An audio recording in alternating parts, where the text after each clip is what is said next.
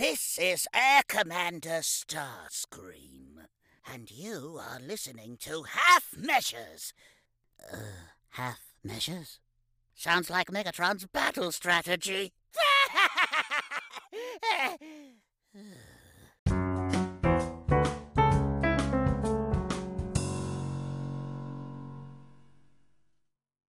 Kia ora and welcome to episode 103 of the Half Measures podcast.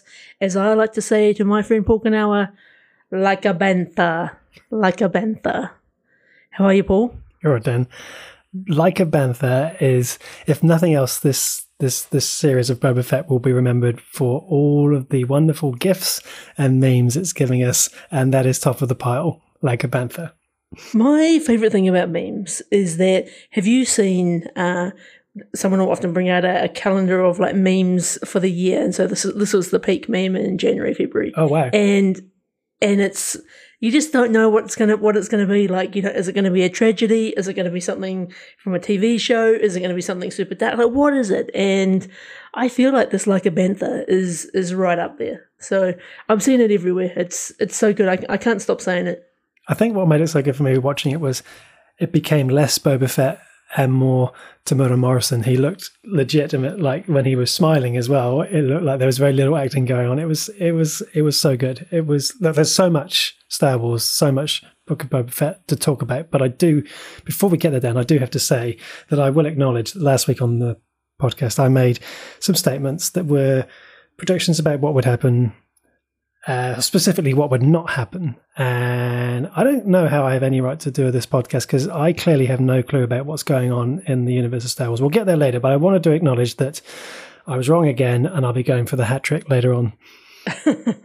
I think you know, for our listeners at home, they might be like, "You guys are real out of sync with when the the episodes of yeah. the Book of Boba Fett are coming out because we actually record our, our podcast typically on a on a Wednesday night and it releases on a Friday, and unfortunately, Disney didn't consult us when they were talking about their release schedule for the show. and so often by the time we finish an episode, the new episode of Boba Fett's coming out. So our predictions, I imagine a lot of the time when people listen to the pod are like, oh, these idiots, they're so behind, so behind the eight ball.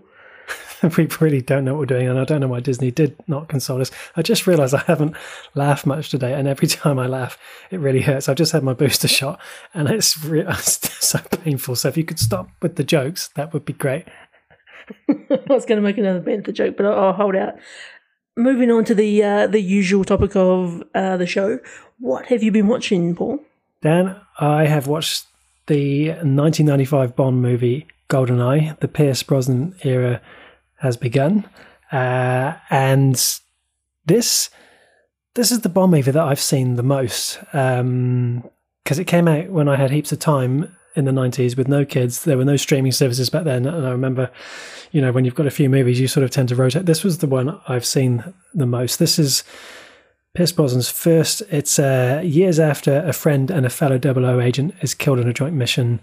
Uh, a Russian crime syndicate steals a secret space based weapons program known as GoldenEye.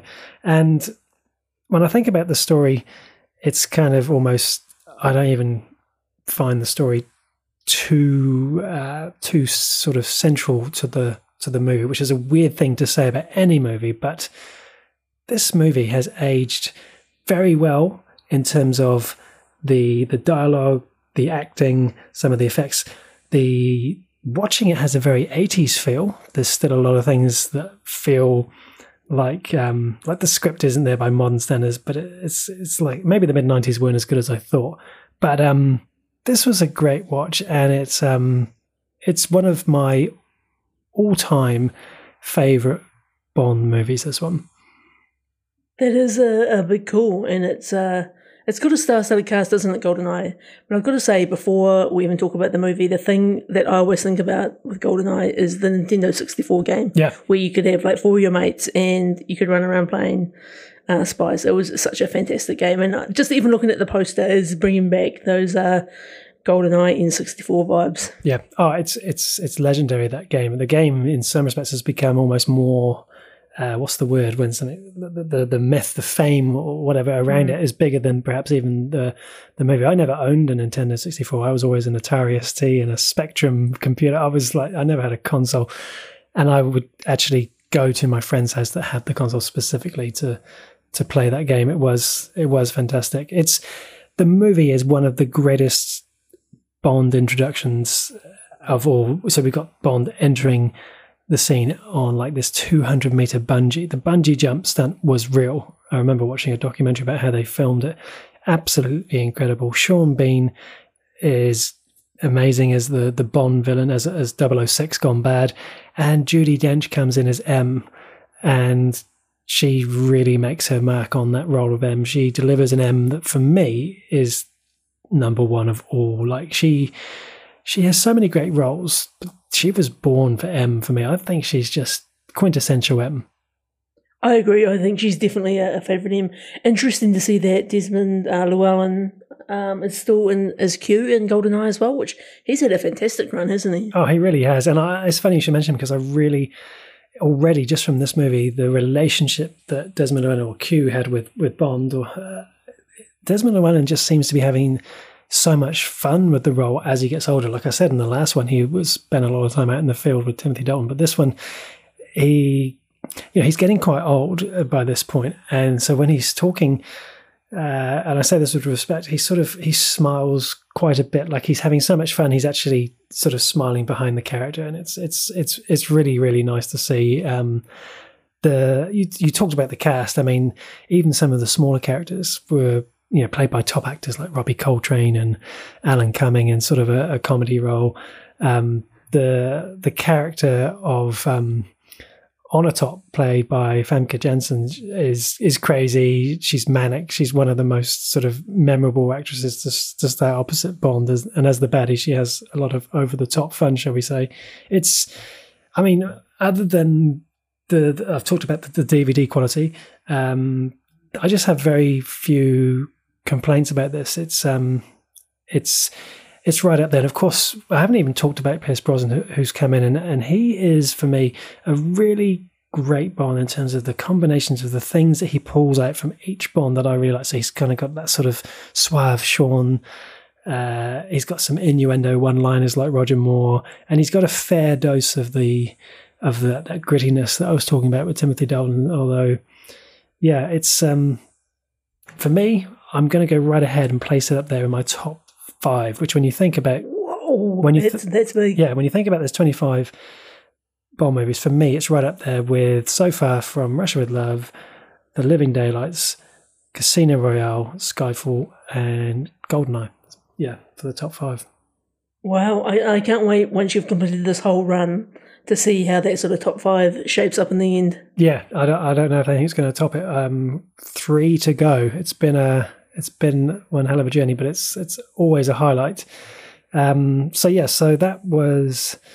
Question, question for you, Paul. Yep. Are you not going to watch the the Daniel Craig movies again for the sake of the uh, timeline? Even though we have just recently done a, a big review on those movies. Well, it's interesting you use the word timeline because, and we've talked about this a lot. lot. I've been watching this, you know, with Diana and my son, and we've uh, we often talk about, oh, you know, these are different canons, and of course, the Daniel Craig movie arc is its own its own independent movie run in terms of the characters. You know, it's him starting off.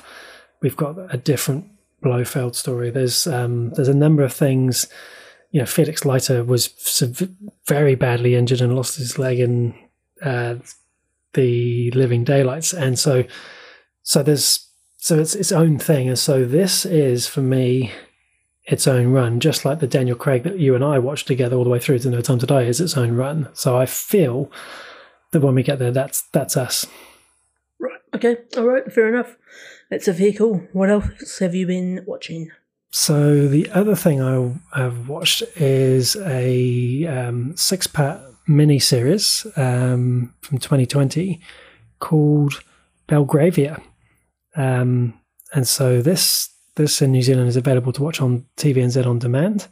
Um, Belgravia follows events uh, in 19th century London, with the established upper classes rubbing shoulders with some of the less so, shall we say? We've got the upstairs, downstairs. Um, this this is from Julian Fellowes, who is the you know the creator of Downton Abbey, Gosford Park, and and many other wonderful things that he's done. But it this is a lot. Uh, it's darker. It's um, I keep I keep feeling like I use the word grit a lot, but it's grittier.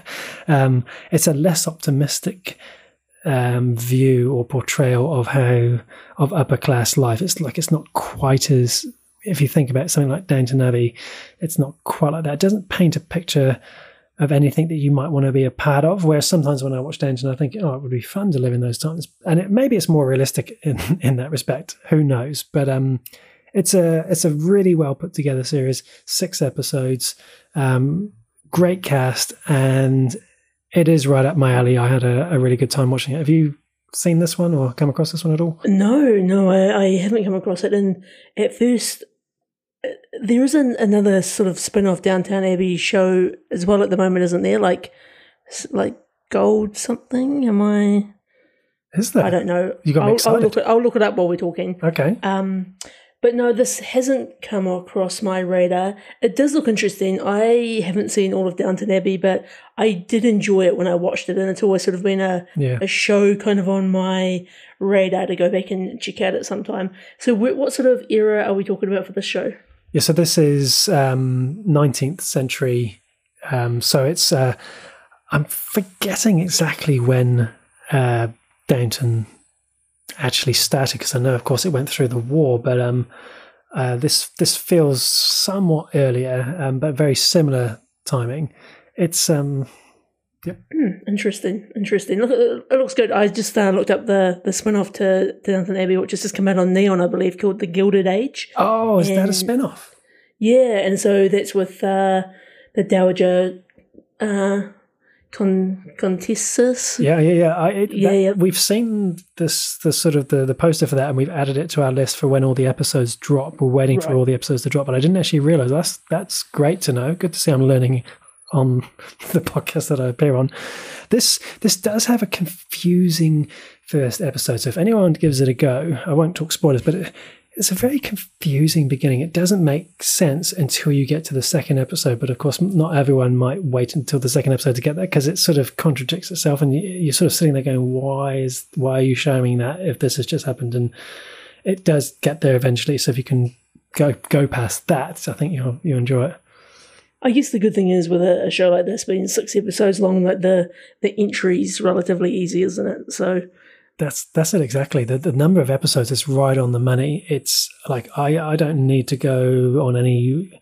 It didn't. I it didn't need to go on any longer. It, any shorter, it might have been felt rushed. But I wasn't looking for another six season period drama. You know, so it was great to have an entire story end to end in just six episodes, and it, and it is its own thing. It has a very satisfying ending that is quite clearly an ending. Um, the, the there were some things that I kind of thought, why are you doing that? So the music they try and make it sound a bit too Downton Abbey, and I just think they should distance themselves, if anything. Um, it's like you, you don't need to be sitting there during the opening credits thinking about Downton Abbey, but um, that's that's about the only thing I, I would complain about here. This is um, this is just such a, a well produced thing. The, the costumes, the location shots are so good. There's these spectacular aerial shots, and we were like, where have they actually filmed this for this place to still look like that? And it's actually a lot of it is CGI altered views of Edinburgh, and um, it, it's just really convincing because, of course, you're not looking for CGI in a period drama. Um, it's got our old mate Adam James, who played the he played the XO on board the HMS Vigil. Um, he plays the sort of the villain of the piece, as it were. He's he's great. He's got such a good voice. Paul Ritter, another great actor. This is one of his last roles that he did um, before before he passed away recently. Um, yeah, this I, I do love watching these sort of upstairs downstairs the meeting of those two worlds the the aristocratic upper class and the working class and all the various accents that come with it and the, the story with this one just just plays out really well really enjoyable So one question uh, you mentioned earlier, you know, talking about Downton Abbey, you you know, what would it be like to live in that world? What would Paul Cannell's role be in such a world? Would he be an upstairs or downstairs type of character? I feel in reality I would be downstairs. I'd be hundred percent downstairs, shoveling in the coal, probably out, sort of, you know, just I don't know. I wouldn't even make it to Butler probably, but in my mind, I, w- I would love to be the you know the Lord Grantham type. I, I feel like um, I'd have a solid head on my shoulders to make good decisions for the for the well being of the family, and I'd treat downstairs with respect. But the reality is, I would be the one downstairs, and probably would be just moaning all the time, much like I am these days. You know. Indeed, indeed. No, that's that's good. And is that you for this week?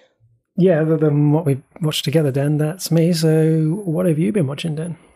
Okay, so I've watched a, a, couple of movies and a TV show. So the first movie that I'm going to talk to you guys about today, you guys like there's like there's hundreds of you. Talk to you, Paul. You sp- specifically representing the masses mm-hmm. is a 1998 movie called Rushmore.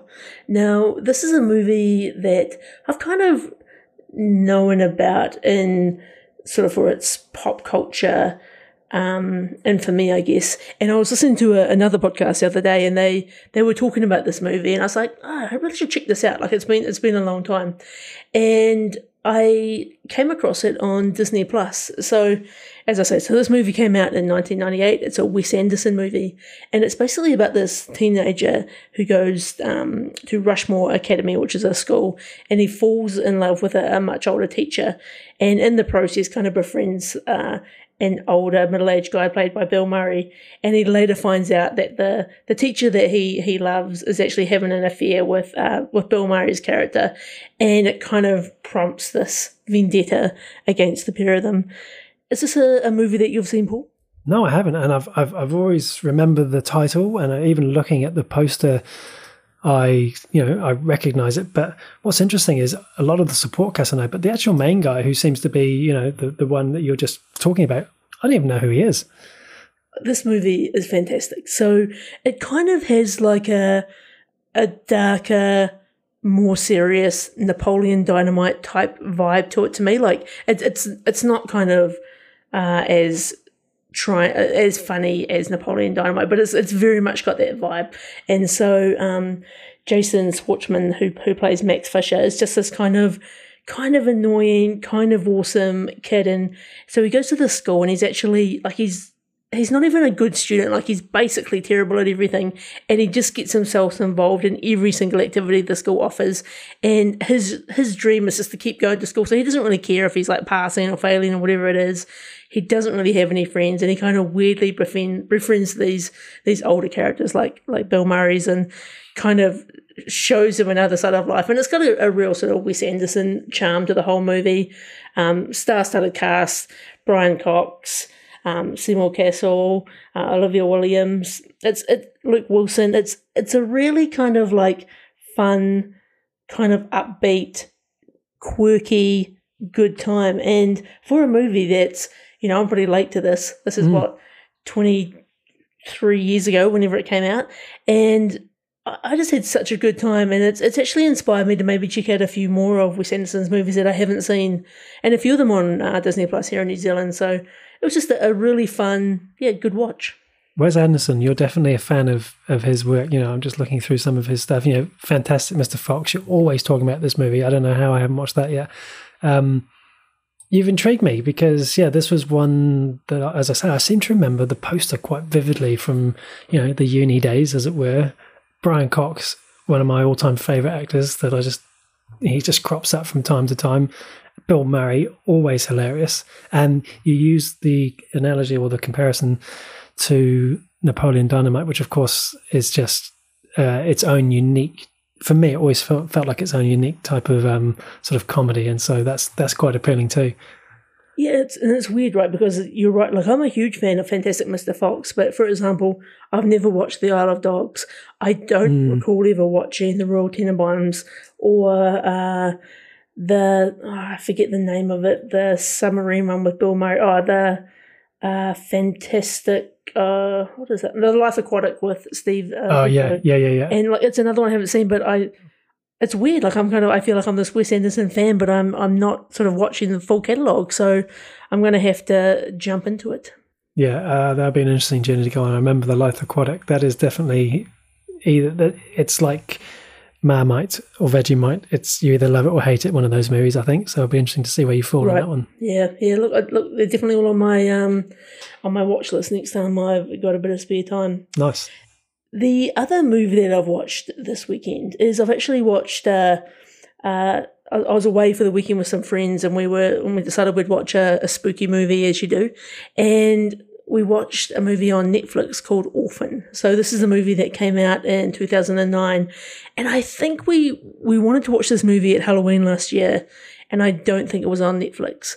Now I want to talk about this movie in a bit of detail, Paul. So if if you're a fan of um, horror films, and I use this is small H horror. This isn't this isn't. It's more of a thriller than a horror in my mind. I'm going to drop some spoilers and I'm going to ruin the movie. So if you want to watch this movie, you might want to jump ahead sort of five minutes, um, because I think to talk about this movie, we kind of need to talk about the ending. Have you seen this movie, and are you okay for me to talk about it? I have not seen it. I'm okay for you to talk about it. And I remember this came up uh, just very, very recently when people were giving us their peak performances for Vera Farmiga. Indeed. So, okay, so let, let me sort of like paint the picture for you. So, 2009, a husband and wife who have le- recently lost their baby adopt a nine year old girl who is not nearly as innocent as she appears. And so, it's got one of those kind of great spooky um, movie posters of this girl with um, ponytails and a kind of a, a ribbon around her neck.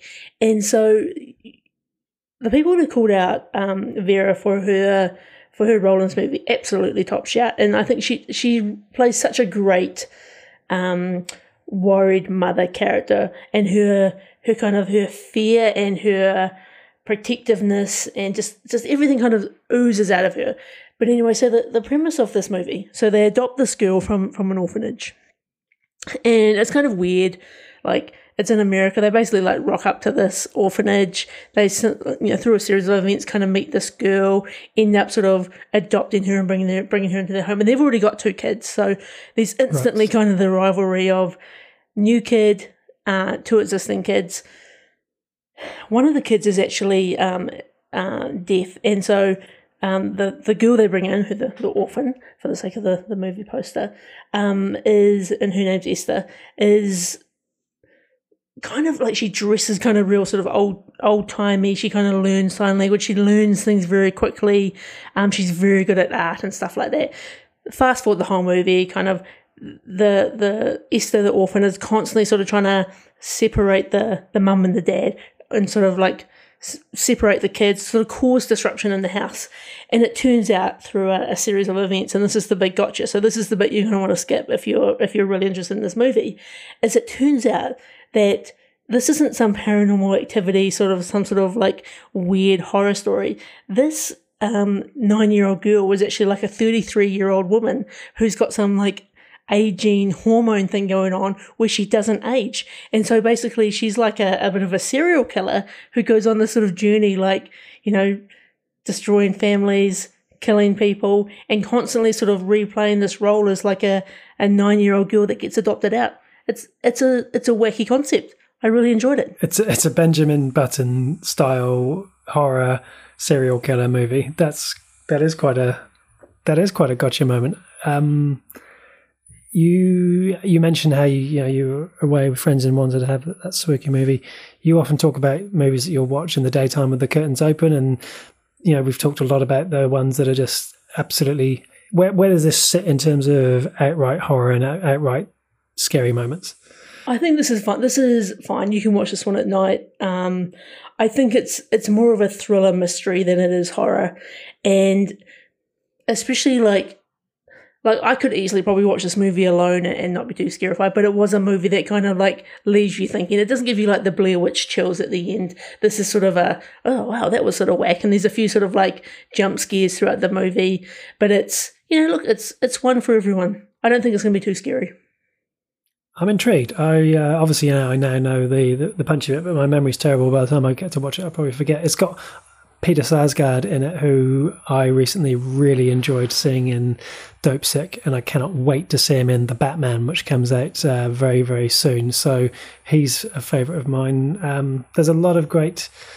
There's a lot of great elements here, and of course, we've had a lot of people recommend it to us as well. So nice. I think the other thing too, which is sort of might be the, a good time to watch this movie, is it's not out in New Zealand yet, but there actually there's a a new movie, sort of spin off movie of this. I think it's called like Orphan First Kill, and it's basically going Oh. back uh, to some of the the other the other kills, I guess, in in the orphans' history. So it's yeah, it's a it's probably a good time to get amongst. Good time to watch the movie. Some great acting, and yeah, look, don't be too scared. If I can do it, you can probably do it as well. I think that is fair call. If Dan can do it in at night, then that means it's fair game for anyone. Indeed, indeed. Okay, so that was on uh, Netflix. You can watch that. The next thing I want to talk about is, is a TV show that I've been watching called Yellow Jackets, which you can watch here on Neon in New Zealand. So, Yellow Jackets is basically about a, a wildly talented high school soccer team that becomes the sort of unlucky survivors of a plane crash deep in the Canadian wilderness. And this is a, a 10 part TV show. It stars uh, New Zealand's own Melanie Lynskey, which is which is awesome to see. And we just, you know, talked about her a bit and Don't Look Up actually. But this movie, this sorry, this TV series, Paul, is great. So it's it's made by Showtime, and sort of so the premise is you've got this this really good um, girls football team, and they go off on this on this trip. Their plane crashes, and it kind of tells the story from, I guess, like a lot of these types of shows, like Lost or The Wilds or whatever it may be.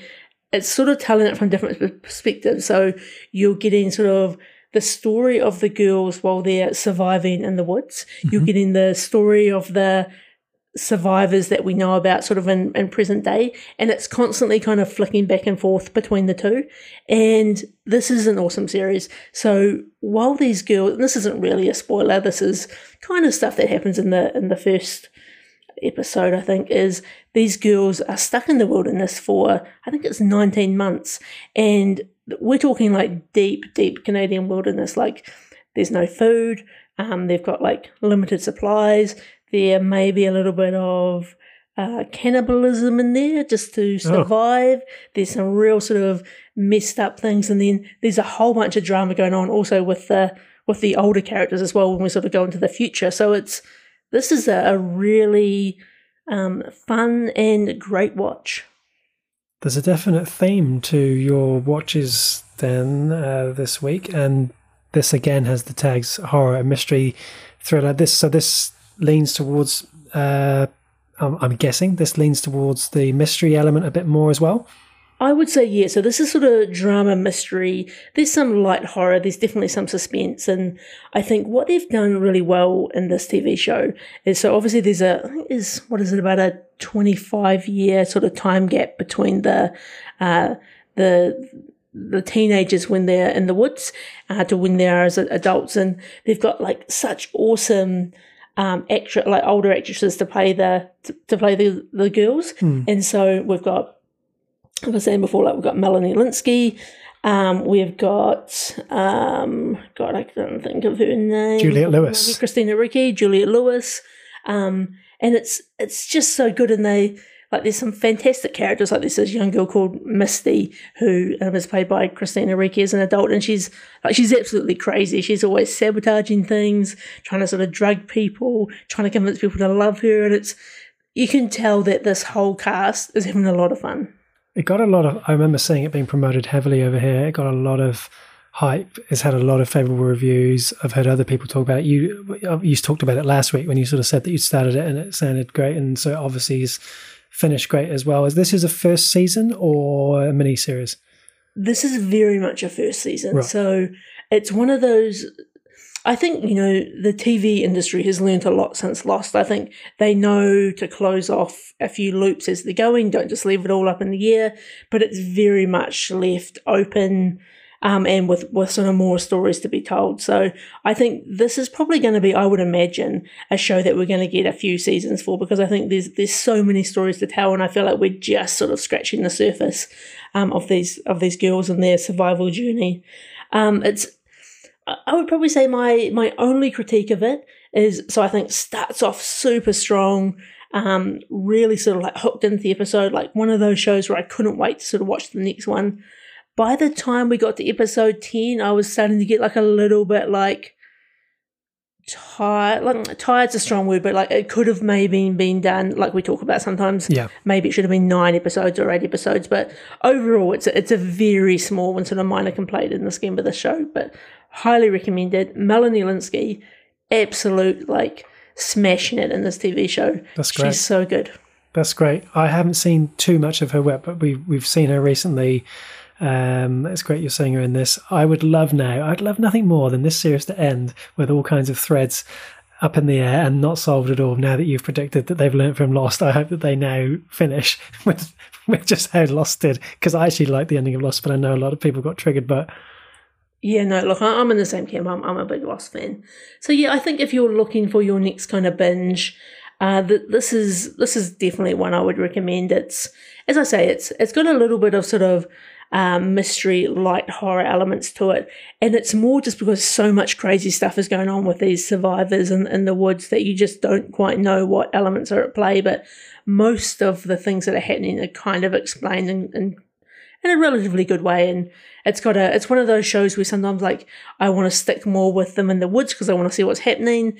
And then I want to like I want to be with the the adult version of the cast because they're just as zany and as crazy. So yeah look it's, it's a good time you can check it out on Neon here in New Zealand awesome. Cool. Shall we jump on over to our review of episode, or should I say, chapter six of the book of Boba Fett? Indeed. So, as always, full spoilers. It's going to be hard to talk about this if you haven't seen it and you want to use the show notes and jump ahead to movie of the week because we're going to talk about From the Desert Comes a Stranger. Who's the stranger, Dan? It's Cad Bane, Paul. It's Cad Bane. I have never felt so emotional during an episode of, of television. And at the same time, like almost a bit like the previous week, I had such a fantastic time.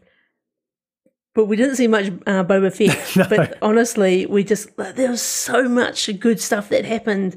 I just couldn't believe it. And you know, when I think back to last week's episode, and we're like, does um does Din really have time to go and see Grogu? Like, is there any time for that sort of mucking around, or is that just saving for season three of The Mandalorian?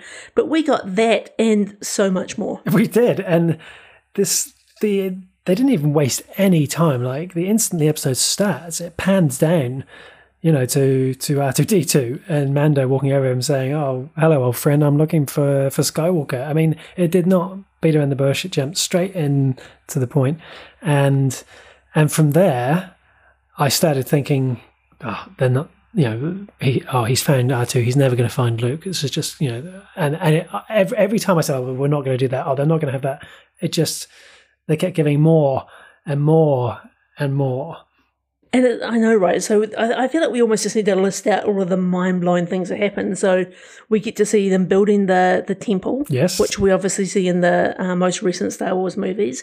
We get to see uh, Luke training Grogu, which I think is awesome. I think for uh, future seasons of The Mandalorian because it's kind of going to give us obviously a bit of a almost like a time jump type thing in his skills and abilities. And um, if if Grogu is in season three, um, we got to see you know this is huge. We got to see Luke and Ahsoka together on screen together. Yep. Like we've we like I don't correct me if I'm wrong. I don't think we've ever seen that. Like that was a moment of like. Oh my god! Like even talking about it now, I feel a shiver down my spine. The fact that we've got uh, Anakin's Padawan and we've got Anakin's son together. Oh, it's it's monumental. It, it, it, yeah, spoiler. It really is. I mean, I this is the first episode of this season that I have rewatched. I watched this one twice, so I've um, and I, I just because I I feel like I need to take it on. I feel like that in the future. Um, we may be able to appreciate it even more because right now we're in the middle of well, we're at the end of the season, but we're, you know we're still wondering what might happen next. So it hasn't quite sunk in. But yeah, not only have we got Ahsoka, real life Ahsoka, and real life Luke together having you know having having a chat but you know she's also ah just like your father you know there she's even going there and actually drawing a reference to Anakin which of course Luke never responded to but gave her a look um it was just every every line was just Oh, it was perfect, wasn't it? We've we've got you know we've got a, a great sort of Empire um, Strikes Back throwback of um, Luke and Yes. Grogu kind of training scene, with, and then like you know even stepping away from where Luke and Grogu and Ahsoka are, we've got Cobb Vanth back again, which you know yes uh, incredible character. Love that guy, bringing the strong Deadwood vibes. We've got the introduction of Cad Bane. We've got people being uh, blown up. We've got a cameo of Boba Fett. Like so much stuff. A cameo is, of Boba Fett. You know, is, is is happening in the show, and it's like it's still kind of blowing my mind. And because I I've rewatched this episode as well in, in preparation for the pod, full measure, and it's such a you're right like not a moment of this episode is wasted and they really just sort of like they're wanting you to watch The Mandalorian and the Book of Boba Fett. Like you can't separate these universes. Like you want to be ready for season three, you better do your homework and be watching the Book of Boba Fett. Yeah, the titles have gone out the window as far as I'm concerned now because I, have let go of what I was talking about last week about oh you know we haven't concentrated on Boba because that seems inconsequential at this point. We're going in so many different directions and these stories are obviously going to overlap and we'll see that again I'm sure with Ahsoka and again with Mandalorian season three. Um, Yoda's lightsaber. You know, oh. we we haven't seen him with his lightsaber since episode three after his battle with Darth Sidious. Um, there was just the, the what you talked about the, the the training was so reminiscent of Empire Strikes Back. The training remote that Grogu trains with um, and then eventually destroys using the Force. Um, I did some thinking about that and I looked up online because I thought, oh yeah, that's probably the one from A New Hope. But of course, that's not because Finn finds that on the Falcon in The Force Awakens and it gets um, destroyed by Rey in The Rise of Skywalker. So this is another one, but seeing that come back. And for me, the moment when when Luke is um, sort of training with his or doing some moves with his saber just in the in the forest sort of demonstrating to Grogu that that one that really got me that that because Luke has been a character we've talked about it before that's quite special, and that was a really unbelievable moment. And you know, how good is the CGI now of Luke? So, and I don't know whether you know this, Paul, but there was a, a deep fake put out. Um, yes. After and oh, by the way, that you know, you know redid Luke from The Mandalorian, and he, he did it way better. And Lucasfilm hired that guy to come and work with them to make this version better. And you know, I'm the first one to moan about crappy CGI. You are. it's top tier. I've got, I've got no complaints. That's great, and it's the voice as well. I did some reading about the voice. They had a they've got a machine that takes uh, that was fed Mark Hamill's voice from his his career, particularly his younger career, Mark Hamill didn't actually come onto set or record anything. They've got this machine that takes all of his voice and then is able to output how he's talking in by using I don't even know what the algorithms are, but it's the voice for me was absolutely sensational. I thought it's incredible, isn't it? And I think with this technology, and I don't know how I feel about it yet. I'm just going to say it, but you could have complete spin-offs from you know Return of the Jedi with this of technology, right? Or you know sub stories in between, because with this level of technology to bring these actors back to life, the the sky's the limit. Like no wonder they're probably invested in it. Like it's an yeah. incredible thing. Oh, it really is.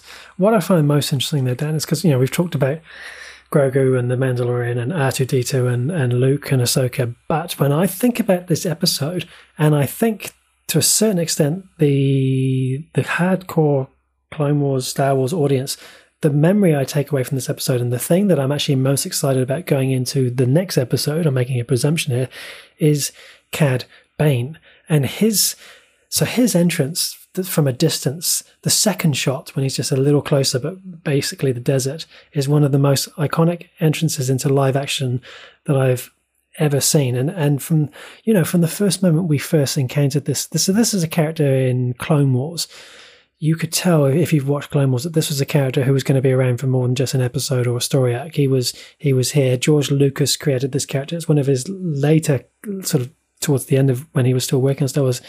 He modeled it. He modeled it. Sorry, after um, Lee Van Cleef's character from the movie Good, the Bad, and the Ugly, which I I love, and everything about this character, everything we've we've seen. I think most recently in the Bad Batch he's just a character that is loved within the Star Wars community. And so, for anyone who hasn't seen the Clone Wars or the, you know, he does show up briefly in Rebels, I think, um, probably wondering what all the hype is around this guy. As long as the spice keeps running, Paul. everyone will be left alone. Now, this is I'm with you. What a fantastic entrance and what a what a powerful moment, right? Like we're talking end of the episode. He's got the perfect sort of cowboy entrance, and I think what's even greater is, you know, they could have. There was probably a million ways they could have introduced um, Cad Bane, but to do it with Cobb who's already got that Yeah. kind of sheriff cowboy vibe, was in it was just perfect. And at first I was like, oh, are we going to do this with Cobb? But it, it actually worked so so well. And I it's I think what this is going to do is make us hungry for more Cad Bane. Mm. And I think you know we're gonna we've as you just mentioned we've already seen him in the Bad Batch. I think we're probably going to get more of him in the Bad Batch season two. Um, I hope that we get to see more of his character. Uh, maybe in the Ahsoka series or um, other things that maybe even uh, Mandalorian season three. And it's it's I think you're right. Like for that to be the standout moment in a show full of standout moments, absolutely incredible. They did miss one thing, or for me, I hope we see it. And the that's the little, you know, how he sort of has like a toothpick or like a match in his mouth quite often. I'd like I'd like to see that come in. Can we also just take a moment to quickly appreciate Corey Burton? Now, Corey Burton may not be a name that everyone knows. We, you and I, probably first heard him back in the 80s with the G1 Transformers as the voice of Shockwave. He is the voice of Cad Bane. He also voiced Dooku. And he is back voicing the live action um, Cad Bane as well. Because the, the, the, the, one of the big elements of uh, the animated Clone Wars series is the voices and the voice actors. And Cad Bane is one of those really beautiful voices to listen to. And so good to have him. Such a good voice. And when you if you ever look at him he does he looks like the least likely person to voice cad bane. He looks like the nicest he looks like i was going to say he looks like he looks like me. He doesn't like me he looks like an accountant that look, works in the office you know he just doesn't look like he would be evil or sinister He, I think he does. His, his IMDb picture very much looks like he's in the finance team or the, Yeah. the HR team. that's right Uh, and but a fantastic voice and uh, incredible portfolio. And I think you know again like how menacing was Cad Bane's voice during these sort of few minutes. Like you you genuinely sort of were in fear um, for everyone's safety. Not Cobb's, I don't think, because I think he's he's too much of a uh, main character energy. But it's it's just so good, and it's it's got the internet flurry. It's got us a flurry with where is this going to go for the the final episode, and who else might we see? Because you know. Dave Filoni, he rewards. He rewards does. those who are good. Like we said at the start, Paul, you've got to stick with it. It's going to be good. Good things will come. And there's just there's so many options of things that could still play out in this final episode. I told you not to make me laugh. It's really hurting now. Um, I it was interesting you made the comment of Cobb Vanth because what they did very cleverly. Because of course, when we see Cobb, we know he's the fastest draw. You know, you don't go up against Cobb, but of course, Cad Bane came along. He's actually, do you know what? I'm the big boss here, and he did a sort of favor and took out that um, what was his name, Deputy Scott, because he was just annoying from the start. This, you know, this this this really overly keen deputy took him out. That was great. Um, Cobb, I think, is just injured. Um, but yeah, I I'm coming into this next episode. I've got a bunch of questions. Uh, I I think would be good to ask you or at least talk about. But I am presuming we're going to have Cad Bane in this next episode, and hopefully a story arc around that. Because to just give us a little bit and have take it away would be that would be cruel.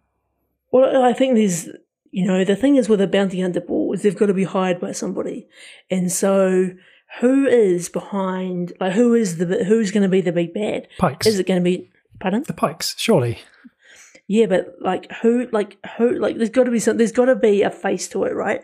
So you know, is it going to be Qi'ra? Is it going to be you know, like who's our who's our um, Moff Gideon in this in this? We Yeah. like the Pikes themselves are a bit of a, a faceless bad guy entity, and I think we're we're in for another reveal. Qi'ra's a really interesting shape because, of course, we last saw her character in the movie Solo, and this is this is a long time down the road after that. So that would be a really interesting shout if it were if it were still her. You know, after she took over from, um, wow, uh, Dro, Dross, Darth Maul? no, oh well, Darth Darth Maul sort of employed her, didn't he? Um, but then, of course, he gets he gets wiped out in Rebels. So I was thinking of the character your guy from WandaVision uh, played in Solo. Uh, Oh, yes, of Vos, course. Vos Yeah. Dryden, is it? Yep. Um, so yeah, that's a really interesting shout as to, to who that might be. I, I have been wondering who we might who who might? I feel like you and I have been talking offline today and keep sort of saying to each other, "Stop talking. We'll talk about it on the pod." But we're trying to think, oh, who might show up. I've been having this conversation with a few people. I've had someone say it's going to be Wedge Antilles who's who's going to be the big reveal tonight. Um, I think we may even see like a Sabine Wren. I don't think it would be Ezra because I haven't heard any casting around Ezra yet, whereas I have with Sabine. Well, you, we all have with Sabine. I'm wondering. I feel like there's going to be one more. I feel like they've they've given us so much in episode six that they've almost. I'm lining themselves up here they've almost shot themselves in the foot by making episode six so good that how can seven follow that? I, I know, right? Like I think that this is going to be the thing. Like we're on such a high. Like we've been on a real sort of like roller coaster with this show, right? We've we've had a we've we started off okay, we went a little bit wobbly, and then we kind of like really hit our stride. So I feel nervous that there's so much to kind of wrap up in this final episode. We know that at some point Boba's going to be riding the rank Rancor into battle. Um, we know that there's still kind of like Ahsoka left um, Luke. Like, is she going to sort of appear with um, Mando? We know that there's a whole bunch of other bounty hunters in the universe. Like we could yeah. have um, Bossk, for example, could somehow be involved. Like we had we've had quite a few sort of Trandoshan um, scenes, yes. particularly in in the club. Um, there's oh god, his his name completely escaped me. The guy who's sort of a nemesis with Han Solo uh, bounty hunter, kind of is like the oh, Dengar. face. Dengar, like, and uh, uh, like the sky's the limit, right? And you know, I was kind of musing with you before the podcast started. You know, that's that's sort of on the bad guy side, but what about on the let's just say the good guys and air quotes um so like who else could be appearing like you know could we get uh, a, a solo could like you know if we've got luke running around doing training with grogu Where's where's Han? Where's Leia? Where's baby Kylo? You know, like there's other people in the universe that, that I don't think we're going to get all of them, but there, there could be a chance, right? That like this is the type of shenanigans Han Solo might have to kind of wrap up with the Pikes, or you know, some debt or payment. You know, like there's all sorts of kind of Star Wars lore that feeds into what this could be. I'm just imagining if you and I were to be in the writers' room with Dave Filoni and Jon Favreau and Bryce Dallas Howard and all, and all the gang. And we're just like, they'd have to get the sedatives out for people like us because the names you've just reeled off there, Dan. I, as I said at the top of the, the podcast, I've just keep getting it wrong every time I say, well, you know, I think I said something last week like, um, oh, it's not going to be Luke, and then I said something like, oh, and it shouldn't be as well because they need to keep it special because if he, because if you show, if if Luke shows up all the time, then it's you kind of take away the uh, the special. It's like every year when I put the Christmas lights up, the kids are always like, "Oh, can we keep it all up?" Yeah, you know, yeah, and I'm like, "Yeah, we could," but then it wouldn't feel as special when we get if we get to see them in a year's time. It's kind of like, do uh, I'm going to sound out of character, but do I run the risk of is too much Luke? Is that is that a good thing, or does it then diminish the this the specialness? I can't think of the word of having Luke show up. Yeah, look, it's it's it's tough, right? Because as much as I love the Luke scenes and it gives me chills to kind of like go back to that part of my my childhood memory, mm. I do like I don't want to sort of overuse that technology either.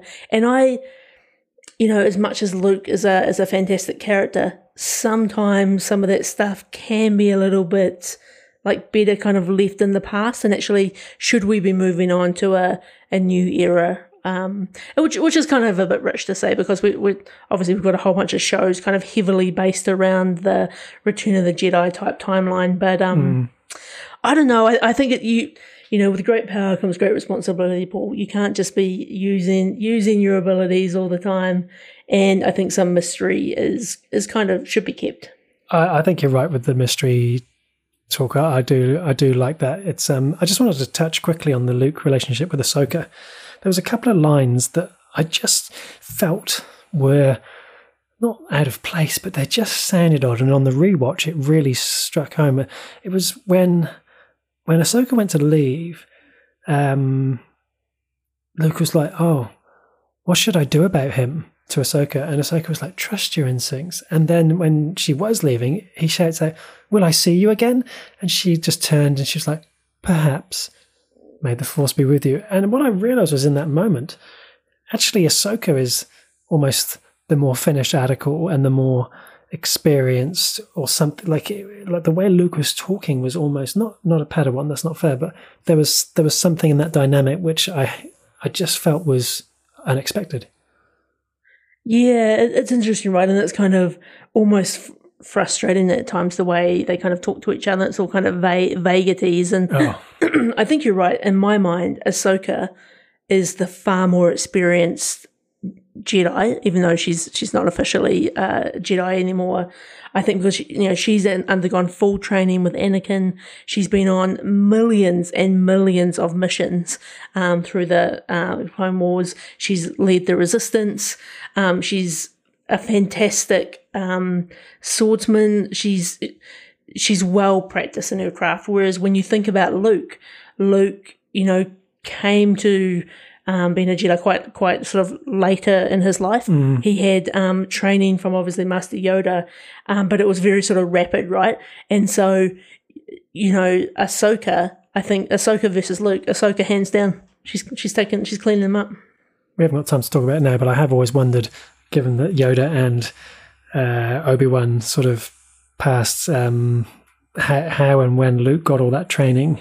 I'm guessing that there must be some stuff between Empire and Return of the Jedi that we haven't seen. Um, the other thing I was to say, you touched on the way vague answers. When even when Mando walks up to uh, Ahsoka and just says, "Oh, what are you doing here?" and there's just that Jedi way she answers that really frustrates me. That all Jedi do from time to time. Like, that was going to be my question to you. They never get straight answers in a like in a business setting, Dan, I could not have any Jedi as part of the project team I was working on. I can't handle the way they talk. It just frustrates me. And then let's come to the the crux of the matter at the end. You know, you can either have Yoda's lightsaber or you can have this beautiful little, you know, youngling, foundling um, thing that Mando's made from you from the Beskar. Mithril. But you, but you can't have both. Yeah, yeah. It, it so felt like a mithril vest to me out of uh, Lord of the Rings, like when he sort of holds up the little vest. And it is frustrating that he, that he can't have both because I think what's interesting about the vest, right, is if Grogu does stay with the with the Luke and at the temple, the vest might ultimately save him when Kylo goes on a killing spree. Um, and you know, ends all of the like. I think he's ultimately going to end up with both, and I, I honestly I couldn't tell you what way he's going to go. If I had those choices in front of me, you know, I'd probably go for the training because I love the idea of the lightsaber. But I think Grogu and the Mandalorian Din have such a, a great relationship that I can't not see them together. Um, and so somehow we need both. I don't know how that works out. So yeah, given his relationship with with Mando, I can see him choosing that. We've we've also noted, as some people have on all the you know on Twitter and all the rest of it, the the ship has got the little you know the little seat where the droid sits, which looks like mm. a perfect little spot for Grogu to sit in. If, there's a number of things like if if he does go with Luke, then ultimately does that not mean that he at some point pays the price? Because by the time he gets to the Last Jedi, he's he's not there. We know that Luke's Academy for the Gifted, sort of like, you know, his Professor Xavier experience didn't go too well. But then, of course, if he doesn't stay with Luke and if he chooses to go off with the Mandalorian, then that, you know, that, who knows what happens then, and we get to see more of him in season three. Here's another idea for you, Paul. What if, you know, we can kind of have both, right? So the Mand- so Din is the Mandalorian. He's basically he's kind of losing his way um, with with the Mandalorians, and he's kind of been given a bit of an ultimatum. He's been revealing his face. But what if his kind of new thing is he's not a, he's not so much a bounty hunter anymore. But what if he actually works with Luke and he goes out and finds other Jedi, other people with Jedi abilities, and brings them back to the school. And so that way he's it's kind of all connected in together. So he's like a bounty hunter, but for good. Like he's he's like Professor Xavier going out there to find the gifted. Dave Filoni just gave me the nod and said, "Can, can we get another sedative for Dan?" it's like I love these ideas. I I don't see that happening. I do. I love the idea of that. That sounds like a, a real season three for me because we have talked about this before, yeah, when we got the of season two, like what does the Mandalorian season three look like, given that it's no longer adventures and always protecting the kid and needing a babysitter? Because um, uh, if Grogu comes back, of course, then that that changes that dynamic. There's there's so much. Also, will we see that? So let's think about episode seven, the final episode. Will we actually see that choice? being resolved in the episode, or will they save that to the for the start of episode one of season three? If you had asked me last week, I would have said, no way we'll see that. But Yeah. given how the show's going, the way it ends, we seem to be just picking up things straight away. Yeah. So, you know, we could spend 30 minutes with Luke and Grogu before we even get to, to Boba Fett. Who knows? Who knows? Uh, just while you were talking, a few other things actually from this episode that um, kind of reminded me is one, how cool is the uh, Naboo M1 starfighter Yeah. with uh, Din just blasting around the galaxy, blasting through Tatooine, waving at the Jawas.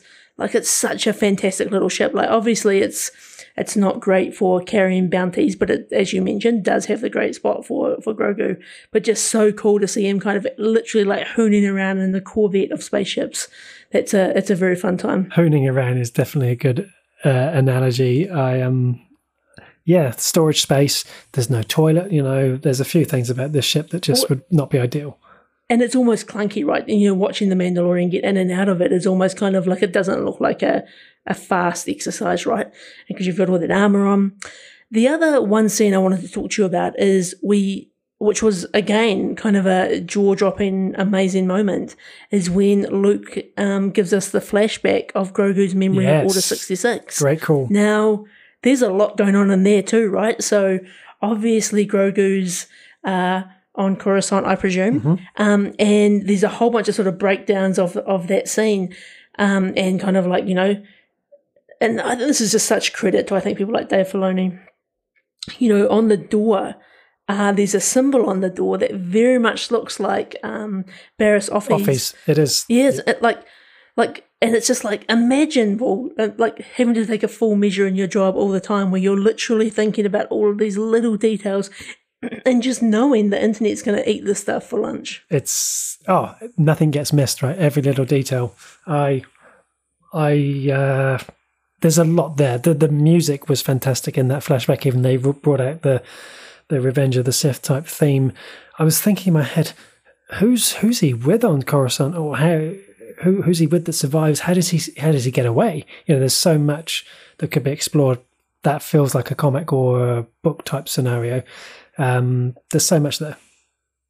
There's one, there's one other wildcard thing that's just come to mind in in this. What what about the Bad Batch? What if and I like what if there was like a a live cross like we get live action Bad Batch as well as animated. Dan, where's the Gotta You've got to calm. I got to calm down.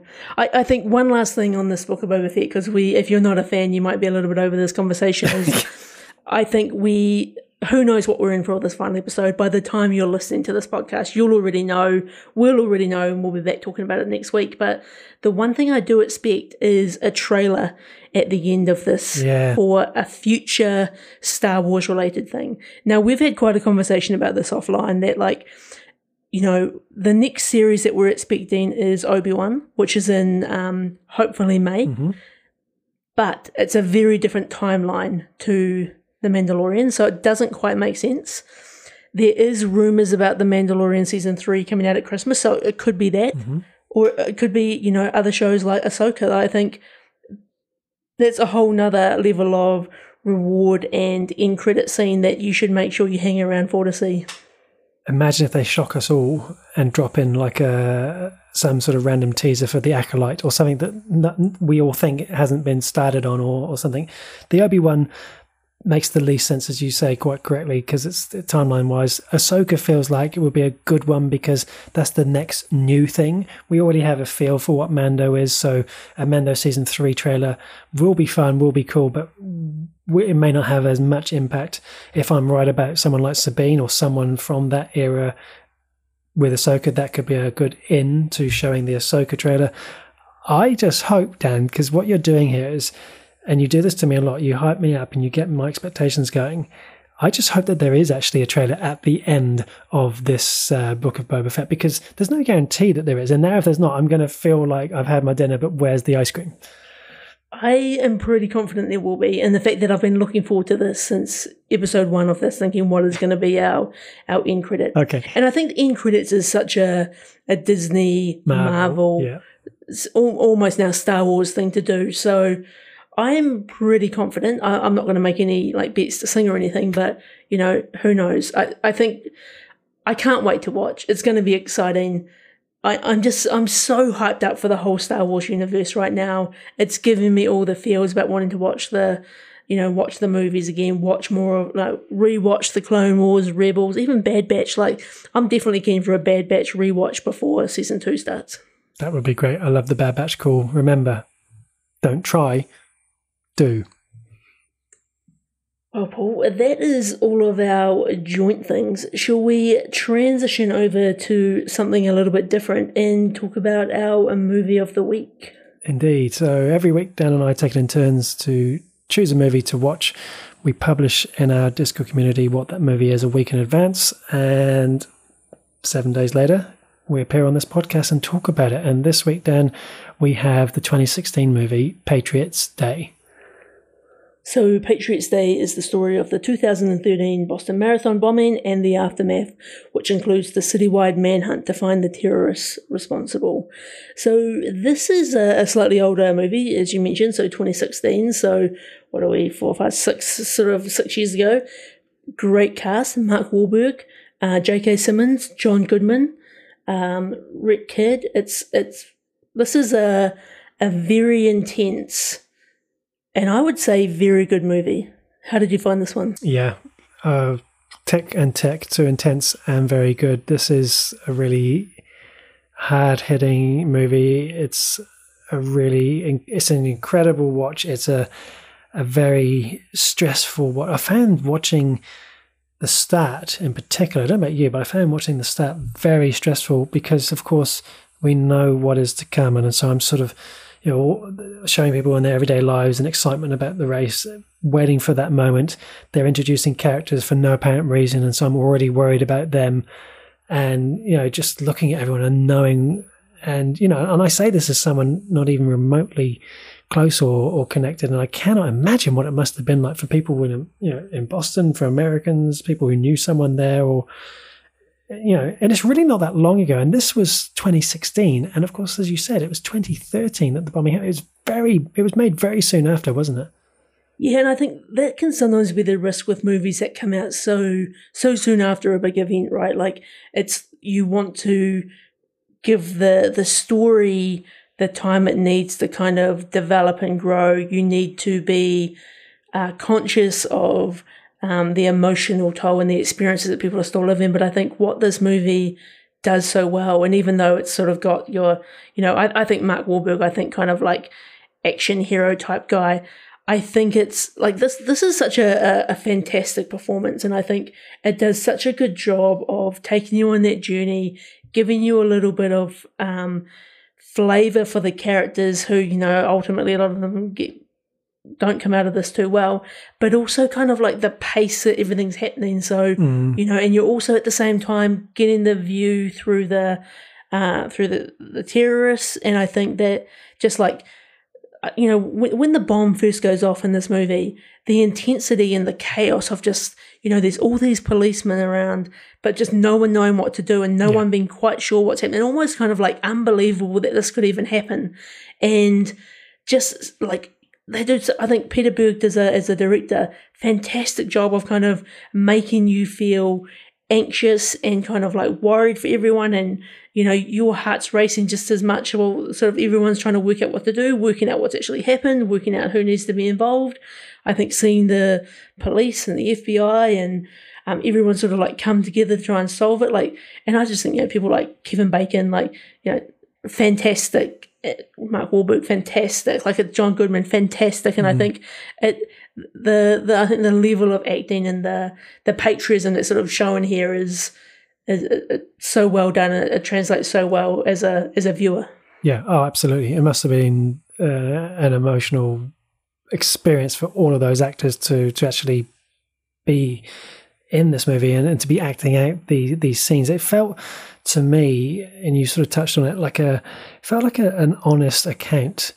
Uh, and what I mean by that is, um, like a lot of often Hollywood movies are, are accused of, you know, sort of overplaying, over dramatizing, or over making that there's there's heroes or, or, whatever. But I felt like they showed some some things in this. They showed mistakes that were being made by by the Boston police, by the by the feds, the confusion, as you said, not knowing exactly what to do, there was that kind of it kept it feeling very real. And from my perspective, it was very authentic. And the other thing that they did on top of that, which um, Peter Berg did very well, was they used real footage.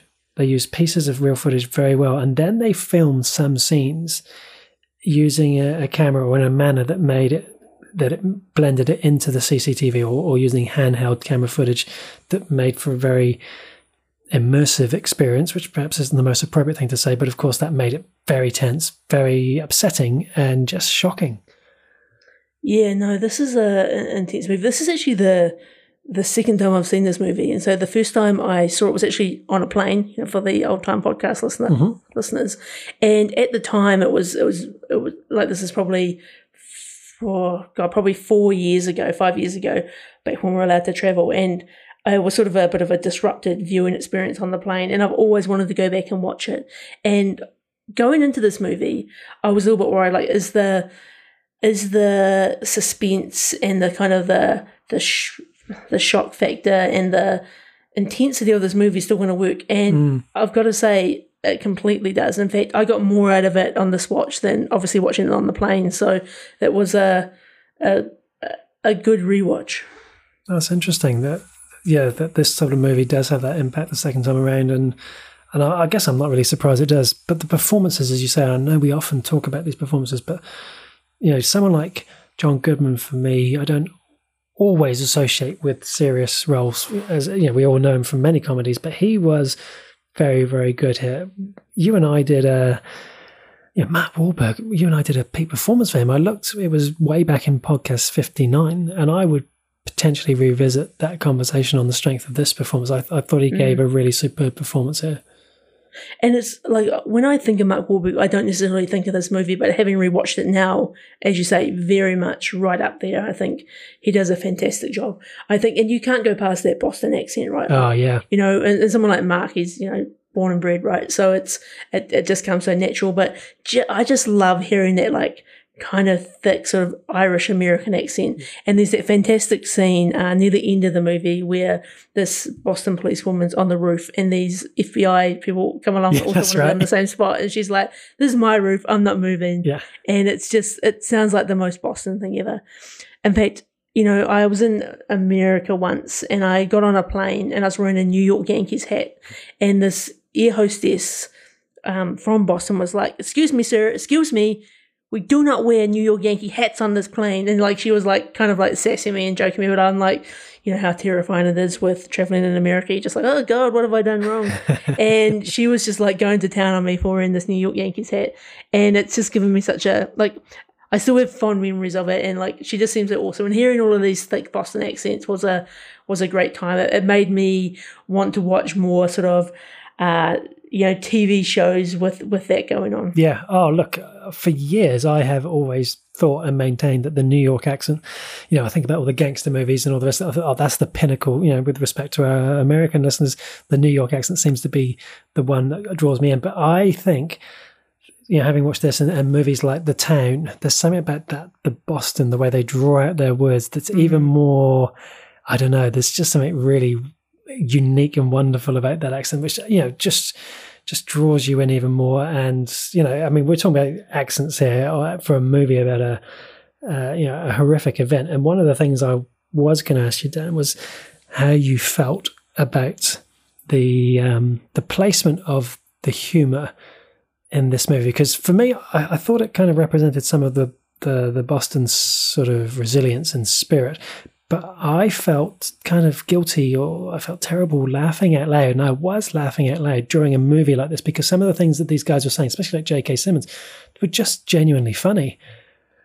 Yeah, I, I actually thought it humanized it for me. So it was, yes, like it sort of feels like you shouldn't be laughing at these things. But I think, you know, that this is also kind of real life tales. And I think, you know, people aren't serious because of, you know, of potential catastrophic or terrible events about to happen. Like people, people still kind of behave that way. And I, and I from everything we've seen about, um, you know, Boston policemen and firefighters and, and, you know, military and like there's, there's such a level of like banter between everyone. And it, that sort of runs true for everything. Like if, if we didn't see that in other shows, it might have felt kind of out of character. But it for me, it felt in character. Yeah. Okay, that's interesting. And um, the other thing was, and we've talked about this a lot. We've talked about it with Band of Brothers. We've talked about it with Lion. We've talked about it with um, a number of things. But again, at the end, when they bring out the the actual police officers, commissioner, the special agent, those moments are really, really always special. But they're so hard hitting in a movie in a movie like this. I thought it, it was just really well done. I thought it was also interesting, of course, that unlike a lot of his movies with Peter Berg, Mark Wahlberg's character actually is a complete fiction created for the film that sort of like takes us through the journey. Yeah, no, definitely. And I think the other thing, speaking of sort of, they obviously cut to real life um, video footage when they're using CCTV footage of, you know, inside the gas station Yeah. or um, any sort of scenes. And I thought that was another interesting way to kind of bring the realism of this event to life that like obviously you know some of these scenes might be sort of like and the the drama is increased but again i thought it did a good job of kind of paying homage to kind of I, I guess what was happening as well as making it a, a compelling and interesting story. I'll tell you the one thing that did actually stick out for me and i think that it's you know obviously just that the changing nature and changing times is obviously there was there was no COVID in um, Yeah. in 2013, Yeah. and just seeing that many people close together kind of was almost a little bit terrifying in in today's world. Yeah, and I think particularly for us here in New Zealand because we're we're we're not so far down the road as perhaps some countries are in terms of opening back up in that respect as as some places are. So yeah, I had that same sort of uh, anxiety seeing those things. It was um, the other thing that was interesting was there was parts where, of course, my memory of what happened was sort of cloudy, but like I remember that they got one guy and then the other guy was on the loose, and I was kind of like I couldn't remember you know how they got him. But then of course when they got to the boat i remember seeing all the images and it all just it all just comes back. And it's just a, again just another um, recognition of how how how relatively recently this all was Mm, no, definitely. What do you give this on the uh, akimbo scale, Paul? uh yeah it's a i got to go all the way i feel like this scores across the board for me i i, I don't come in with any i normally make it like I always try and make at least three positive notes and a, a few negatives. I came in with nothing negative on this one. I just I felt it, and I'm surprised, Dan, as to why it's scoring, you know, like a 69 Metascore, 7.4. I don't know what else could be done to have made this type of movie any more effective, and uh, I use the word in, in a brief, you know, enjoyable. Yeah, look, I'm I'm going to go all the guns as well. This is a, a four four guns for me. Um, I don't have any any complaints. I thoroughly enjoyed it, uh, which feels wrong to say given its uh, true true story. Uh, but yeah, this is a for me a, a completely well done movie and great cast, great acting, and stands the test of time so far. Yep, one of Peter Berg's best. You can watch that on Neon here in New Zealand. Shall I whip us on over to the news desk? Before you go, Dan, just a quick question for you, as we sometimes do. Of everything that we've watched this week, Of course. Of everything you've watched by yourself and joint reviews, what is your pick of the week this week, Dan? God, I, I hate to say it, but it's got to be the Mandalorian. Sorry, the Book of Boba Fett again. That was a, a real slip of the tongue, isn't it? That, that it was that episode because I think there was so much fan service that my bucket was full at the end of it. I just felt so happy and so joyous. And though I've had a fantastic time watching some of these other movies and uh, Yellow Jackets, nothing stands out for me um, like chapter six of the Book of Boba. Yeah, look, I'm the same. I'm, I'm, I mean, I guess you can almost probably, if you look at the show notes, you'll be able to see how long we spent talking about it. It felt like, looking at how long we've been recording, we must have spoken for some time. It was a special episode. And the, in terms of the amount of things and the significant characters that showed up, um, and despite my warning over the overuse of Luke going forward, this was historic. And I'm, uh, as I said earlier, I still don't think we can fully appreciate it. It might be something we look back on in time and go, ah, remember that episode. I, I, I feel that that's what it's going to do. Indeed, indeed, that's a, a good reminder. Okay, so on the news this week, so um, Amazon Prime has recently released um, Reacher, the, which is a, based on the Jack Reacher books by Lee Child, and they have already confirmed just after the premiere that season two is in development. So that maybe is a, a TV show that you and I could review at some point, Paul. That sounds like a great idea. I have never read the books, but I love the movies, and I'm all in. I'm a big fan of, of. I've read a few of the books, really enjoyed them, big fan, and I mixed feelings on the Tom Cruise version of Reacher, but I'm look. I think looking at the trailer for this, uh, Amazon know what they're doing with this one. Excellent stuff. Cool. All right. So uh, what else have we got here? Um, it's Super Bowl weekend uh, in America, and so that means a whole bunch of trailers and uh, good things. And we are going to get the first trailer for The Lord of the Rings: The Rings of Power. So pretty excited for this one. They've recently released a whole bunch of um, quite intriguing posters of various people's hands and um, various states with gauntlets and armor and all sorts of stuff. So that is uh, coming later this year. Very excited. Mm. We've already talked about uh, the uh, Obi Wan series release date may have been accidentally leaked a little bit earlier in the week.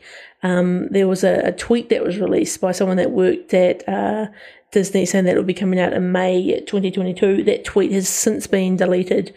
Um, and that account has gone private, but that does make sense to me. I'm a I'm a firm believer in that this is going to be a, a May the Fourth be with you release, so I am expecting that pretty soon. Yep. Um, it looks like, and there's also some news for The Mandalorian season three that it's looking likely that we're going to get a December uh, 2022 release date, meaning that it's been about two years since we've had our, our last season, but I think they've whet our appetites um, with the Book of Boba Fett, Yeah. so I don't feel quite so salty about that. Uh, there's also a lot of Star Wars news today. Um, the Andor TV show, which is also coming soon, um, is already um, season two is in the works for that as well, which I think is is fantastic news. Great that they're we're going to be getting more than one season. Brilliant. And uh, a few episodes ago, I talked about how there was going to be a um, a continuation of the X Men 1997 uh, animated series, and so those ten episodes, which are going to come out in 2023, are actually going to pick up exactly where um, they ended back in oh god, it was 20 plus years ago. So apparently ended on a bit of a cliffhanger. I can't quite remember what that cliffhanger is, but it's a it's a series I want to go back and watch on Disney Plus, and I'll definitely do that before uh, the new series comes out. And I think that's very exciting. And then one final bit of news here. So um, a couple of the actresses from True Blood are going to launch a, a podcast. So uh, Deborah Ann Woll and uh, Kristin Bauer are going to release a episode by episode podcast of, of True Blood. So that was a fantastic HBO TV show back in the day. Kind of went a little bit wayward in its later years, but I'm really enjoying these people that are, and particularly when it's the actors and the and the cast bringing out sort of episode by episode reviews because it almost kind of makes you want to rewatch the show. You get a, a whole bunch of extra context and meaning behind things that are happening. You get behind the scenes trivia. So that is a podcast that is coming out on Valentine's Day, I believe. Exciting for those. And that that is me. What about you, Paul? Any news that you're in? Uh, a couple of things. I so the Obi Wan that you talked about. I the tweet I saw was it was um, the Hollywood Reporter had confirmed that it was coming out in May. So that was why I took that to heart. I mean, okay, that's definitely coming in May. They can't take that away from me. So I'm a little nervous, but I think you're right. May the fourth feels right, doesn't it? Picard season two will air in New Zealand on Amazon Prime. We will get some Star Trek this year, Dan. I know that's important to you. It's certainly important to me. After having no Discovery, no Prodigy, and probably no Strange New Worlds, which is due to start soon, we will at least be getting the second season of Picard. So that was brilliant to have Amazon Prime confirm that. Blessed be the fruit. Indeed. Um, Better Call Saul, the teaser trailer for the final season, uh, dropped this week. It's very brief. It's like five, six seconds. It tells you nothing, but it what it does tell you, of course, is that season six is coming. Bob Odenkirk, Odin also tweeted it saying, "This is our best. Can't wait for you to see it." Um, so that's great because we've we've had to wait a long time. I've sort of on my rewatch, I, I sort of slowed down after season one to four deliberately after you know the delay, and then Bob Odenkirk had his heart attack. So now I feel like I can now dive into season five rewatch and be primed because season six of Better Call Saul. That's that's got to be something special as well, and I can't wait to get into episode by episode reviews of that one. Dan. Yeah, that's going to be awesome. I think I'm going to have to do a, a full rewatch as well before before this starts. So I'm going to have to make sure I sync up my timings for that. You might want to get underway pretty soon because the the word that's been used is soon, and people are di- uh, what's the word dissecting the clues in the in the poster, and they're thinking they've worked out some of the things means it's coming out in April, but who knows? Who knows?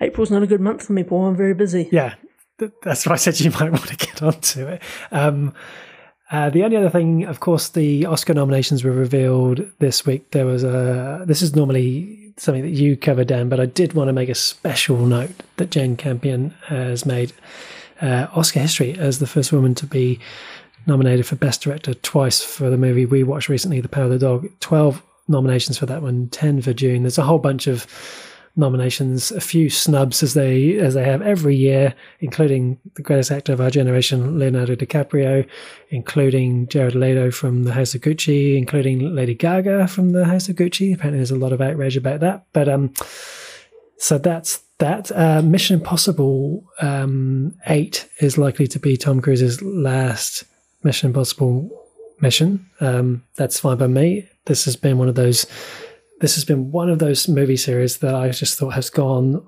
virtually, if you were to line them up, virtually, with the exception of the second one, I think from strength to strength. I just, I've just loved this series, and so I can't wait for seven and eight. And then the last thing I heard here was just a note that um, Robert Pattinson has said that the Batman opening shot is so jarring it's it's it's going to really shock audiences, and it feels unlike any other Batman movie. I'm really starting to get on board the the hype of the Batman movie now because it's been a while since we uh, we saw Batman on our screens. I don't like people. I don't. I don't want Robert Pattinson telling me that because now I'm already my expectations is I'm I'm wanting to see some pretty dark things, and I I would almost rather just like just be cool, Rob. You know, just let us experience it and let us be shocked. Like I don't. This is a movie that I'm staying away from every possible trailer. Okay. You know, okay. You know, like so I've watched the, the the teaser when it first came out. We've had that big debate about whether Nirvana's awesome or not when we confirmed they were. um and we did. You know, like I just I feel like I want to come. I want to go into this as blind as possible. Okay, okay, I'll bear that in mind. Just a quick side note: Rob Pattinson also said that he he makes a lot of stuff up in interviews because he gets nervous and he just wants to say stuff. So there's a chance that he's just making stuff up. Um, that was all the news I had then. So I'll move us across over to the mailbag. We've got a few questions this week, Dan. Um, we're gonna we're gonna drop back into Star Wars briefly. Apologies for any listeners who were sick of us talking about it in the Book of Boba Fett. But we receive a, we had a question from Ash in Palmerston North. Do you think they will wrap up the dark saber story in Ahsoka or Mandalorian season three? My gut feel would be I don't think it's going to get wrapped up in season three, but I think it would be, it's more of probably a Mandalorian story. And I think, um, oh, I just don't know. The, the, you know, the, the, you know, Bo Katan's another character that we could also see yeah, in uh, the final episode of the Book of Boba Fett. But I think the the dark saber has got many a many a story to be told, and I I I think it might continue for a while. Okay, it's interesting because my instinct was actually more Ahsoka because it felt more like in a Jedi world uh, that the saber might have a more natural placing in terms of the story. So interesting. I guess we will find out. Um, recommendation here from Penny from the Republic of Ireland of Penny Dreadful. Um, Penny agrees with my assessment of Timothy Dalton as 007 uh, and says apparently he is awesome in uh, Penny Dreadful opposite both Vesper and Tanner from the James Bond movie, um, who are also in the Penny Dreadful series as well. Wait, can your name be Penny and you also recommend a show called Penny Dreadful? Like, uh, this isn't the actual Penny Dreadful, is it? No, I, I, I believe that Penny may be a nickname for this person from the Republic of Ireland, but I've yet to confirm that. Um, another question, Dan. Uh, this one came up in our Discord this week um, from our North American news correspondent, Sador, who raised the question to sub or not to sub. So when you're watching a movie or TV series at home and it's in English or a language that you speak fluently, do you ever put the subtitles on? In this household, Paul, we have become a, a subtitles on family 90% of the time. And that, and that, so that's even with English, English language films, because so often, like, uh, I don't know about your home audio setup, but ours is through a soundbar, and you know, it often you know it's quite it's loud explosions. There's stuff happening. The audio is never quite at the same level. Trying to get your sound just right can be tricky. There's a lot of mumbling. You know, there's movies like Tenet where it sounds like everyone's talking through the Bane with a Bane sort of mask on, and we've just sort of found that actually having the subtitles on kind of just gives you that extra context that you sometimes miss.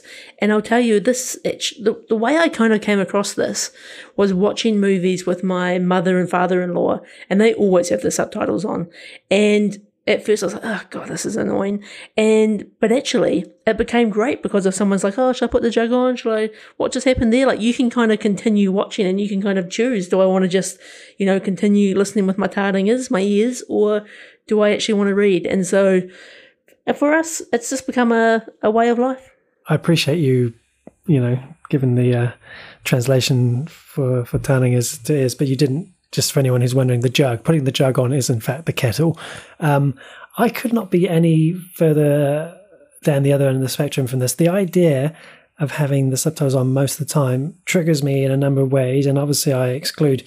I, I think sh- we should be inclusive for all of our audience. Um, you know, whether they hard of hearing or, or what have you. But and I, I, there was a conversation in our Discord community that's you know um, that kind of talked about you know accents. If you're not familiar, like a lot of the sort of British, sort of some of those accents, Scottish accents and Irish accents and so on. I, I, I kind of I get that. Um, I felt in the minority in that chat because we also had Virgil um, said that he's he's subtitles all the way. I, I'm just I'm just curious now how many people are actually out there with the subtitles on all the time, and I love it when I'm watching something like um, Narcos or or, or uh, Money Heist. But if it's in English, I just I cannot imagine it, and it's just it's just triggering me like if you take a movie like say the um the gentleman right yeah. where there's all sorts of like deep english accents like that, that's a great movie for me where i might put the subtitles on and i'll tell you what becomes glaringly obvious is a few streaming providers don't actually offer you know subtitles to the same standard and quality Correct. so you know someone like netflix is pretty good um, and their their subtitles are sort of on the money but there's other streaming providers who either don't have subtitles or when they do have subtitles, it's a bit haphazard in the sense that sometimes they'll present the subtitle before the dialogue spoken, and that's really jarring. That can sort of be a bit of a, a turn off. So, look, there is times when we'll turn off subtitles. So, if like it just like we we just don't need it, like it's it's super clear, we've got kind of the audio all in balance, accents are all fine, we'll turn it off. But you know, to be honest, like we turned it you know on a couple of weeks ago and we just left it on and it's just been great and it's we're, we're just so used to it now it's like we don't even need sound you know we're, we're in a we operate on a whole different echelon now here Paul. it's such a kiwi thing. Like should we leave it on? Oh yeah just leave it. Um the uh yeah the the the thought in my mind as you said that was uh, Empire Strikes Back with Darth Vader sort of reaching out and saying, "No, I am your father," and having that line appear first would would be a killer, you know. So I, I, I kind of can get I get what you're saying there. Anyway, I wanted to raise the question because I thought it was an interesting an interesting point, and our friend Sador did virtually request that we bring it up on the pod, and I feel like he's earned that right. I would love it though. Some people wrote in and, and tell us what's your view on this. Like, yeah, I yeah, like, I'm keen to hear more us. because at the moment, um, if this was a jury, then everyone but me has got the subtitles on. It seems you're done, mate. I'm done. Get out. Like the salt and pepper is not on the table.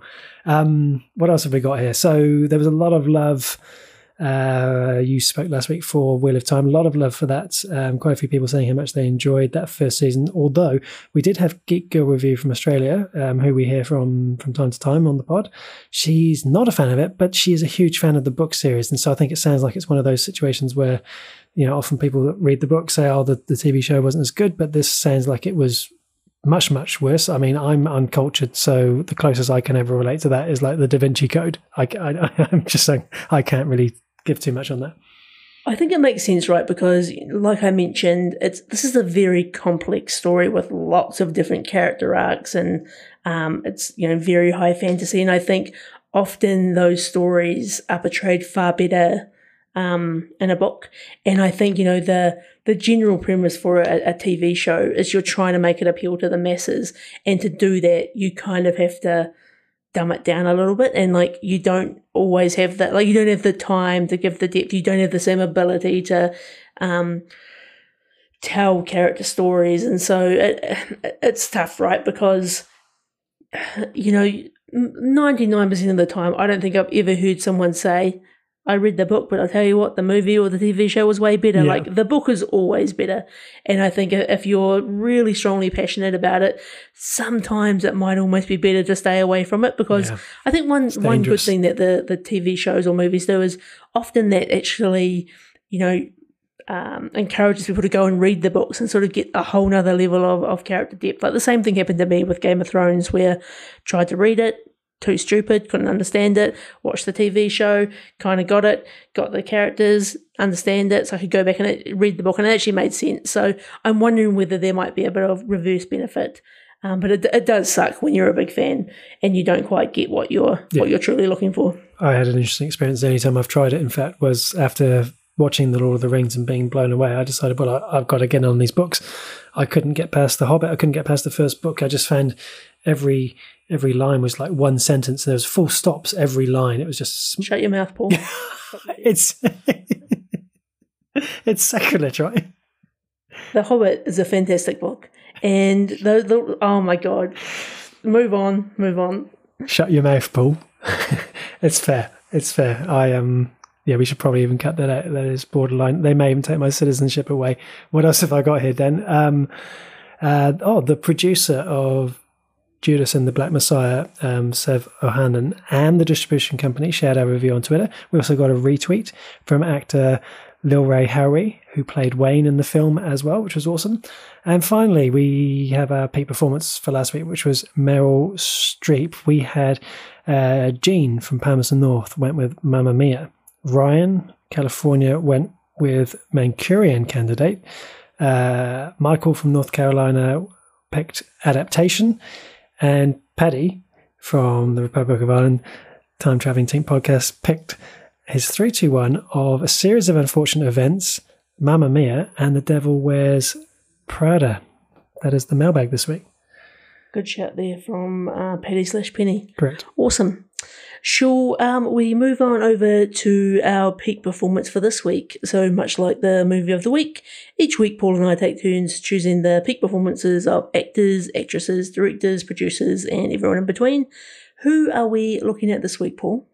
Dan, this week we are going with Christoph Waltz, and this was your your pick this time around. And as soon as I saw the name, I was like, oh, "That is a great shout!" Because there are some some wonderful performances from him. So great shout. Um, shall I kick us off? Go for it. So uh, honorable mention for me. I'm actually going to go with uh, the 2015 performance as Ernst Stavro Blofeld in Spectre, and I've gone with that because I felt like I felt like it was such a big role to to come into. Like most people have a vision in their head of who Blofeld is, and I just thought he gave the role something different, very chilling and sinister. And even now, every time I hear the word or see the word cuckoo, I think of him saying that, you know, oh, James, you know, and it's it's really resonating through me now when I see the word cuckoo. He's he's you know he also had to come in as a villain and, and had to follow um, Javier Bardem, who was superb in Skyfall, which was a you know as I've said before, a powerhouse of a Bond movie. and while Spectre wasn't necessarily loved widely, I don't think anyone is ever pointing the finger at Christoph Waltz for um, Blofeld. So that's my honourable mention. But the the peak performance for me, um, just simply well, have to go with Colonel Hans Landa from the 2009 movie Inglourious Basterds. I would say his character is, with the exception of Uma Thurman in Kill Bill and maybe um, Jamie Foxx in Django Unchained, I would say his is the most iconic Tarantino character for me. I just, in terms of characters that I remember from the first watch of watching a Tarantino movie, which, you know, used to be in the cinema, not so much recently, but like he was absolutely terrifying. And the manner and the, the, as, as this, you know, this is this Nazi um, colonel, um, the superiority and the fun he had playing that role was genuinely iconic. And, and I remember when you and I did our Tarantino um, movie rankings all the way back in episode podcast episode 45 i had inglourious basterds as my number two. And i feel like christopher christoph waltz was a massive reason for that because it's just exceptional. And yeah i know he's done a whole bunch of stuff before this but i this is for me is when he came on my radar. Well, this is going to be a, a very short uh, peak performance for me because I'm exactly the same as you. I went for Christoph Waltz and Spectre, and for the same reason, like not my favorite James Bond movie, but fantastic introduction of Blofeld, and then exactly the same Inglourious Basterds. I think I can't think of a a better villain, and you're right. He was he was so terrifying when he's sort of playing that cat and mouse game, particularly in the in the opening scenes and Oh, it's just it's fantastic. He's a fantastic actor, fantastic um, bad guy. Um, I, I almost had uh, uh, Django Unchained, but I, yeah. I, I, I just couldn't. Inglourious Basterds is, is too good. Great stuff. We're in sync for once on some things, just not the Lord we of the Rings. Not books. be about Lord of the Rings, but we're we're here for uh, peak performance. So, Paul, that brings us probably to the end of a, a, rather long episode 103 of the Half Measures podcast. Yeah, I'd say this is right up there with some of our longest episodes ever. Thanks for making it all the way through and listening. Um, and yeah, get in touch with us if you have anything to say about the Lord of the Rings books, about the Book of Boba Fett, any other books, um, peak performance, anything. Subtitles. Subtitles. Do get in touch. Um, Facebook, Twitter, Instagram at Half Measures Pod or at halfmeasurespodcast.com. Also, a very special shout out to our Patreon producers of the show Samara King, Trisha Brady, Diana Kanawa, and Linda Tevner. We couldn't do it without you. If you too would like to become a patron of the show, then you can find those details in the show notes below. But until next week, everyone, adios.